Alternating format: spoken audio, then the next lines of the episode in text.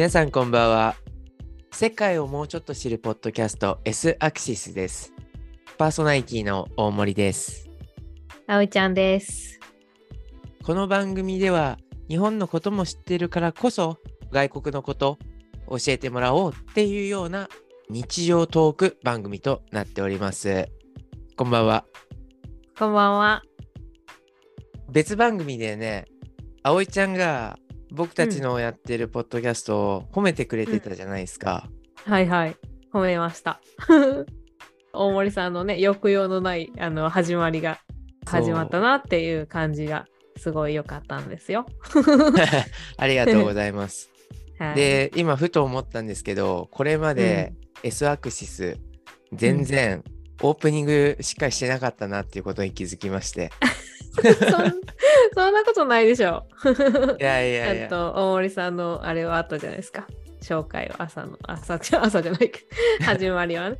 そうそうそう。なんでちょっと今話からうん、しっかり挨拶もしていきたいなと思っての、いつも違う雰囲気からスタートです。挨拶大事ですね。はい、そうですね。はい。で今回はですねメキシコ編に続きラテンアメリカの国を呼んでます。おさらに言うとなんか僕の中ではうん。ラテンアメリカの中でも一番代表をする国かなと思っててせっかくねメキシコをやったんだったら、まあ、そことの違いとか逆に共通するところとか。うんうん。でなおかつ日本とあんまり接点のない国なので発見をしていきたいなと思って、うんうんまあ、去年に引き続きお声掛けをして出演していただきます。はい。お はい、せっかくなんでもうすぐ呼んじゃいますね。はい、待ち構えてますね。そうですね。はい、え今日はですね、ブラジルからアルトゥールがゲストに来てくれてます。よろしくお願いします。よろしくお願いしよろま。しくお願いしますはい。まあ、簡単に紹介をさせていただくと、あの、アルトゥール、これまでのゲストとは違って、みんな、これまで呼んだ人って日系企業とか、日本の関連のお仕事をされてる方だったんですけども、アカデミックな、いわゆる学問の方から来てもらってます。東北大学って知ってます？いや、点々点がすごいな。聞いたことはあります。まあ、かなり歴史ある大学かつ、まあすごくあのレベルも高い大学なんですけどもあの東北大学っていうところの土壌微生物について研究している。まあもしかしたらねフェルナンデス先生って聞いた方があーってなるかもしれないんですけど、まあ、僕は始まりがアルトゥールだったのでここではそう呼ばせてもらいます。はいよろしくお願いしますよろしくお願いします。昨年は。ね、ゆきちゃんがアシスタントとしていましたけど、今日はいるんですか？ゆきくんはいますね、ここも。かはわいい。え、これ何だったっけ？犬の種類。マルチーズ。あ、マルチーズか。あそうマルち。ゃん。昨年ね、まだ0歳っていう話をまさにこの S アクシスでもしてたけど、今もう随分大きくなりましたね。ね、なんかね。前ちっちゃいって言ってましたよね。うーん。そう。葵ちゃんは猫飼ってて、そう、僕は私、実家で犬を飼っててっていう感じ。実家で。品種は？ミニチュアダックス。おおーなるほどね。いや、そう、この間、あのー全然ブラジル編入らないけど、この間、実家帰った時に、まあ、すっごい人懐っこいミニチュアダックスで、で、散歩したら、もう近所の人が、あー、メイっていう名前なんだけど、メイちゃんって言って、近くに来てくれて、あの、僕が人見知りしてたっていう。犬の方がすっごいフレンドリーだったっていう。えーみんなから覚えられてるんやね。みんもうアイドルになってたよ、アイドル。うんほんと。街のアイドル。そうだっめいちゃんた。やるな、こいつって思った。はい。ということで、まあ、ブラジル編始めていきたいなと思うんですけども、ちなみに、いつもの質問ですけど、葵ちゃん、ブラジルのイメージ、どんなイメージありますか？ブラジルのイメージはやっぱり一番はサッカやっぱそれであるよね。うんー、そうあるんですよ。でも私サッカーあんまり見ないんで、うん。なんであとはあの私香川県に住んでるから近くに和州山ハイランドっていう遊園地があってはい。サンバ？うーん。サンバみたいなイメージですね。そうですね。カーニバルとかは有名ですもんね。うんうんうん。あとはよく毎日私も飲んでるコーヒー。コーヒーおお。は、うん、ブラジルっていうイメージが強いですね。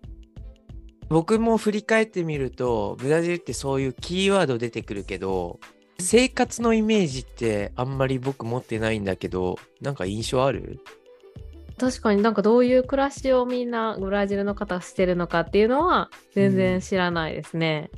ですよね。まあこれはもしかしたらね、メキシコにも言えることかもしれないけど、まあなんとなく雰囲気、イメージとしてオープンだったりフレンドリーっていうのはあると思うんですけど、うんうんうん、まあ僕自身もそんなにちょっとイメージ自体が今日はないので、うん。あでも一番強いイメージは、日本のちょうど地球の反対側にある。ああ、ね。確かにね、地理的にはそうだね。そうそうそうそう。ブラジルの人聞こえますか？っていう。何だよサバンナの高橋さんだったっけ？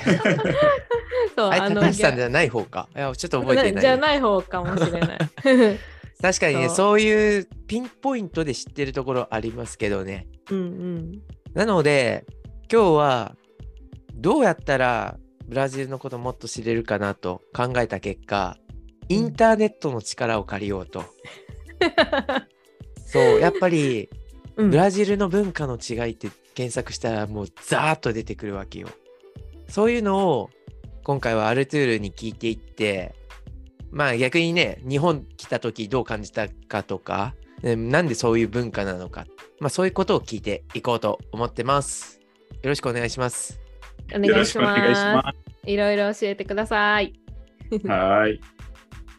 まあ最初は何から行こうかなと思ったんだけど、特に選択せずに、僕が一番最初に見つけたページの、もう一番上にあったところから聞いていこうかなと思っていどうて、ぞ。コミュニケーションの方法について、コミュニケーション。OK。えーかそこに書いてあったのは、ボディタッチが頻繁にある。そうですね。それは本当なんだ。本当本当本当。なんか話すときには、なんていう、うんそのボディタッチするとうん。近く感じるっていう。あーうんうんうんねただそういうなんかブラジル人にはすごい当たり前なことなんだけど、例えばね、初めて会った人でも最初は男子同士だとハンドシェイクするし、うん、あとはなんかハグする。はじめましてとか、ハンドシェイク、ハグとか、うん肩にパパするね。もしくは、なんかもし女の子だったら、初めて会った人、例えばパーティーでとか、そういう、わかんない、学会、はじめましてで、祝キスするんですよ。はじめまして。はじめましてで？はじめましてで、その後は、アルトゥルと申します。とか、ハグした後、うんキスした後、で、なんか言う、あーアルトゥルと申します。はじめまして。とか。でそれは普通。それってほっぺほっぺとほっぺを合わせる感じですか？そうそうそうそうそうそううんうんうんで両方合わせて両方。まあまあ、あ、うんそうね。うんだから、リオデジャネイロ1回で、ソンパウロ3回。場所によって違う地域によってもちゃうんだ。そうそうそう。だから、まあ、バリタッチは全然普通で、例えば話すときに、肩触って、ああ、なんかこういうことしてるんですかって、もう大丈夫ですかとか、そういうは全然普通ですね。で、例えば日本に来たときに、ちょうど9年前の話なんだけど、その時、空港を着いた瞬間に、そのネットのテューターとか、来る前にいろいろ相談した人が待ってたんですよ。で、女の子なんだけど、ああ、やっと会いましたね、はじめましてで、ハグした、空港の中で。うんうんで、その日本人の 女の子、すごいなんか、硬くなって、こうわびっくりする。よね。おおってなる。うびっくりして、日本しなかったね。僕ああ、ごめんごめんごめんって、ごめんなさいって、失礼しましたって。でもやっぱり日本ではそういうないんですよね。ブラジルはまあ全然普通。当たり前ね。初対面でそれをするんだ。初対面それでするんですね。はじめましてでハグとかキスとかうん全然普通。うんはい。それ例えば男女の間でもやるってこと？やりますよ。ああ、そすごいな。ちなみに嫌いな人だったらどうする？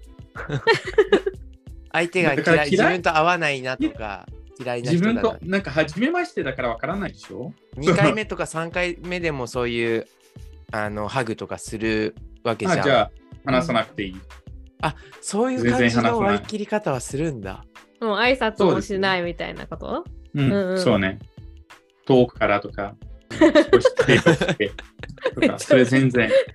わかりやすい。もうみんな分かりやすい。なんかなぜか言うと、ブラジル人あんまり建前がないんですね。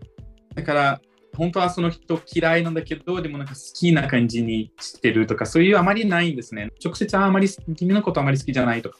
なんかあそういう人多いですね、ブラジルで。えー、建前がないっていうのもなんか新しい、ね、建前あるけど、でも日本より壁がそんなに厚くない。だからまあブラジルも喧嘩になりやすい。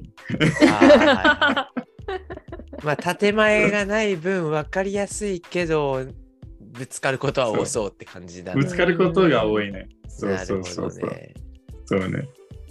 ありがとうございます。ちょっと交互に、じゃあ質問していこうか葵ちゃんのどうぞどうぞ。じゃあ、あー時間にルーズ？これみんな、みんながそうなんですか？そうだね。例えば、そういう時間にルーズ。うーん。もちろん、なんかそういうポイントもあるんだけど、すべての人ではなくて、時間ちゃんと守ってる人もいるし、あともうちょっとルーズな人もいる。ね。なんだけど、でも例えば、ホームパーティーする。自分の家でホームパーティーする予定で、で、私は友達とか、いろんな人呼んで、僕のうちでは夜の時から始まる予定ですって。で、ブラジルだと、みんなはちょうど7時ぴったりは来ないんですね。なぜか言うと、なんかマナーなので失礼、はいちょうどはい7時ぴったり。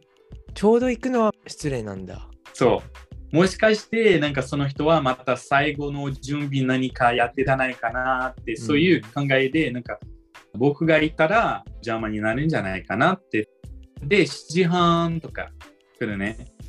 じゃあ気遣いとして遅れていくのが、そうまあそうそうそうそそう、のそういう、方のことを思ってやってることってね、ことか。そういうありますね。ありますあります。うーん確かになんかそういった外国のホームパーティーってホームパーティー開催してから人がどんどんどんどん来ているイメージは、ドラマの影響もあると思うけどなんか徐感覚は々にねわかるかも。集まっていく感じ。そうそうそうそう。間違いない。でも例えば、なんかそういうメインテストとか試験とか、みんなほとんどなんかオンタイムで行くんだけど、それ以外だとやっぱりちょっとルーズな時もたくさんあります、日本に比べると。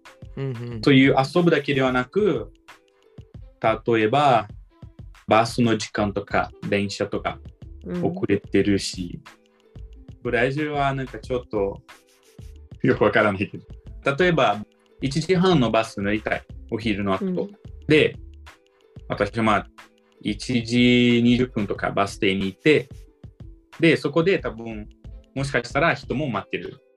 みんなはやっぱり、あすいません、ちょっと聞きたいんですけど、なんか1時半のバスはもう来てた？あ、まだ来てないんですよ。あ、なるほど、ありがとうございます、みたいな感じで。こんな感じで行く。で、うんバスはちゃんと例えば1時40分とか35分で来る。というケースが多い。なるほどね。もしくはなんか1時半のバスだけど、えっと、1時25分来るとか。い。早い。あ早いこともあるんだ。ありますね。待ってくだれない。からみんなそういう、そんな感じで聞きますね。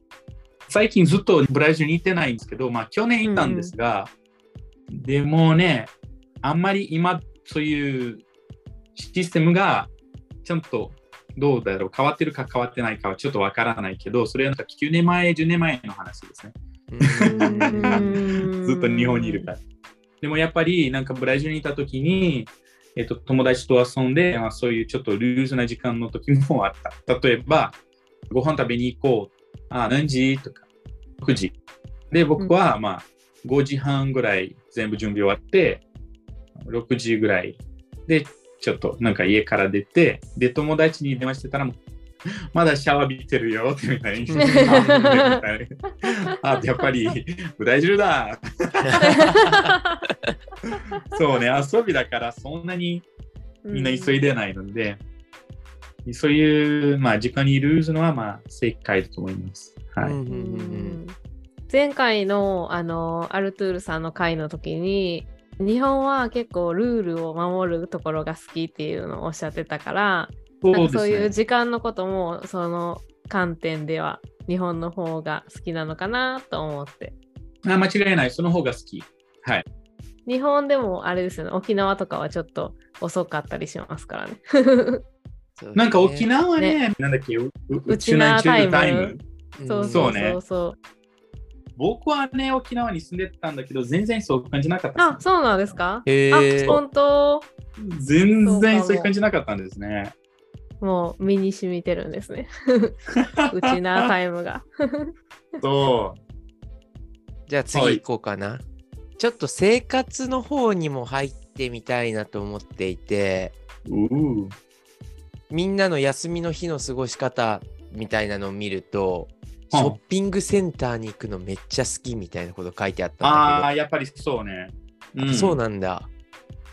ショッピンググセンター確かに僕たちも行くけど、なんかその記事にはめっちゃ行くって書いてあって、どう、うんブラジルはみんなめちゃくちゃ行く。あそうとりあえずショッピングセンター。ねそこには何でもあるからみたいなこと、そうそうそう。なぜか言うと、外でブラブラするより、ショッピングセンターの中では安全。安全全部なんか、外の温度たまになんか気温暑いから、ブラジルショッピングセンターの中ではエアコンとか。確かに。だからみんなもうちょっと自由で歩ける。セキュリティたくさんあるし、いるし、だからみんなショッピングセンターにいて、でショッピングセンターでなんか映画館もあります。なんでもね、うんゲーセンとかお店もたくさんありますし、カフェとかレストランとか、で、全然過ごしやすいショッピングセンターの中で。ブラジルのショッピングセンターコンプレックスみたいな、なんかそういういろんな、本当にいろんな場所が入ってて、スーパーマーケットも入ってる、全部うんあるので、過ごしやすい。なるほど。ソファとか椅子もたくさんありますし、だから自由に座ってずっと過ごせる。日本のショッピングセンターは、イメージ的にブラジルに比べると、ブラジルの方が過ごしやすい。ああ、そうなんだ。日本のショッピングセンターより。日本のショッピングセンターでウィンドウショッピングで、ああ、座りたいなって、なかなか座る場所ない。うんううんんん埋まってるソファーもブラジルはなんかちゃんとソファとかありますし、だから全然過ごしやすい。うん。いいですね。こう日本のそういうモールとかで嫌だなって思うのってめちゃめちゃ密度高いじゃないですか人の。歩くのもみんな早いし。だから、ブラジルはなんか広いじゃん。うん、で、広いもちろん。混んでてもみんなゆっくり歩く。だから言ってることマジでわかる。でも、ももりさんは東京ですね。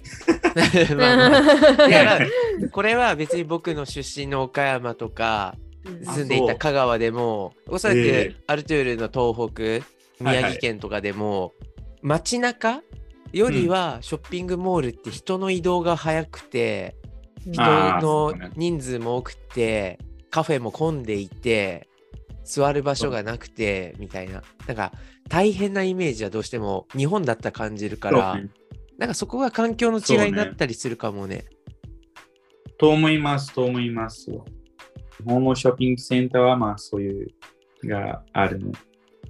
まあ街中と比べるとっていう話だけどね。そうだね。まああと今さっきのブラジルのそのショッピングモールが人気っていう環境の違いはやっぱ治安とかなのかなって思ったけど。ああ、それは間違いない。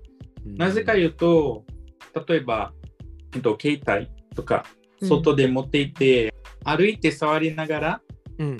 うん、気をつけないといけない。取られる可能性があるんですよ。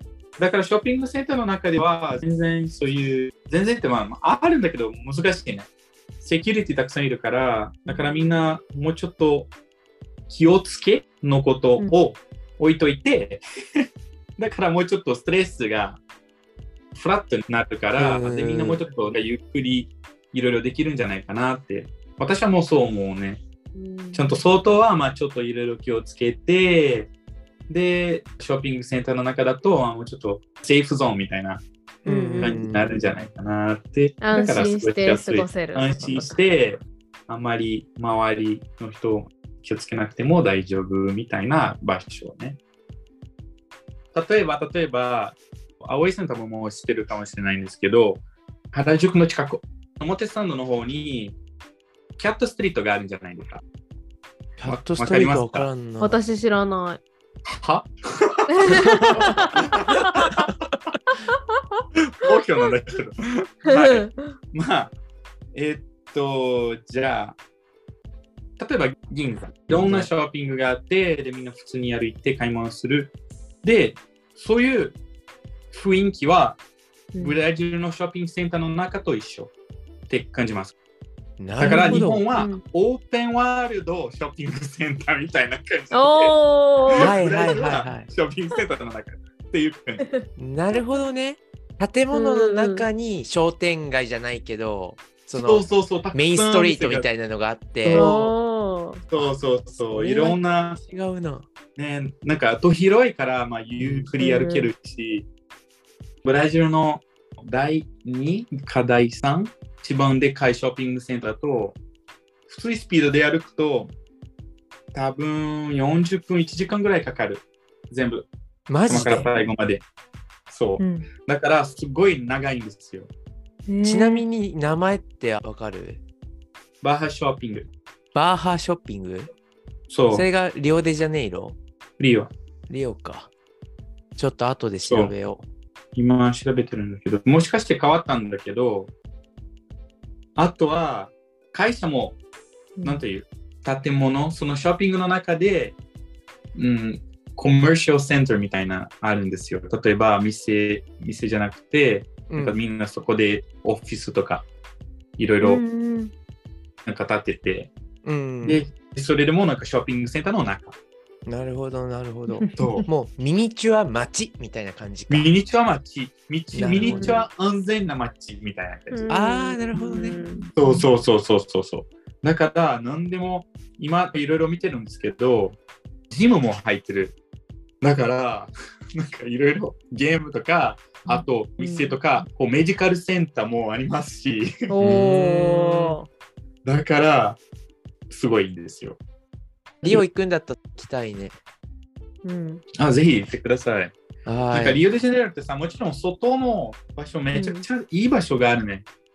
すっごいなんか海とか自然もめちゃくちゃ綺麗でリオデジャネイロ大好きなんだけど、うんもうやっぱりそういう気をつけるポイントがマイナスですね。でもそれ以外だと、まあ、僕はブラジル人だから全然慣れてるんだけど、うんまあそういう自分の ちゃんとそういう力があるので、外にいても全然 OK だけどうね。ん。だから、もし例えば大森さんなんかブラジルに行きたいって言ったら、多分なんかブラジル人と一緒に出かけた方が楽しい。安全だから他のうん心配はないし、うんで、遊べるだけに集中する。みたいな集中したい。せっかく行くならね集中したい。だか、らね、そういう悪い経験は嫌だから、うん。俺もなんかブラジルであまり、あまりって、まああったんだけど、そんなにたくさん悪い経験がなかったんですね。特にリオデジャネイロはあまりなかったわ。うん、気をつけないといけないなって、そういうことを思うね。もうもちろん、ショッピングセンターもすごい楽しい、綺麗、広い。そうね、外でももう綺麗、広い。だからね、ただ、環境だけ見ないといけない。ですいや、本当に話が尽きないですね。実は、うんうんこの日常の質問20個から30個ぐらいね、候補あるけど、今できたのまだ3つっていう。これは多分なんね、かさ、俺話しすぎじゃないですか。えいやいやいえやいいよ素晴らしい。いや、だからこそ なんか楽しいところがどんどんどんどん出てくるなって思ってて、なんかブラジルめちゃくちゃ楽しいんですよ。本当に。うんうんうん、そう。なんで、このままちょっとパート2に移って、はいえ続きの質問を葵ちゃんからしていきたいなと思ってます。go! 葵ちゃん。はーい。はい。一度ここはいで、終わります。終わりましょうか。ありがとうございました。ありがとうございました。ありがとうございました。